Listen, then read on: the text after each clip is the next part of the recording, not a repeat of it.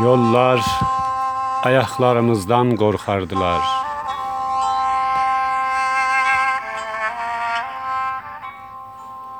Yollar ayaklarımızdan korkardılar.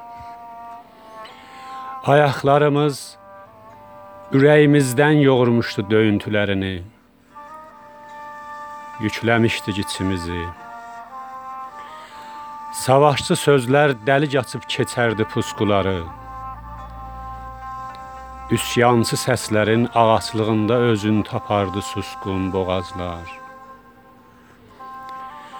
Ölənlərin dirilici işıqladardı arzuların geniş yuxusun. Unutduq, unutulduq. Silindi yolların uşaqlıq rəsmi. Sabahdan atıldı əllərimiz.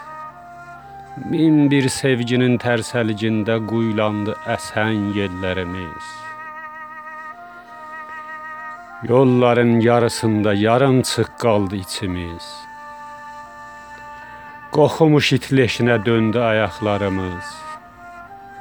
Əridi, əridi, töküldü ürək döyüntülərimiz. Unutduq, unutulduq. شعر و سس اسماعیل خرم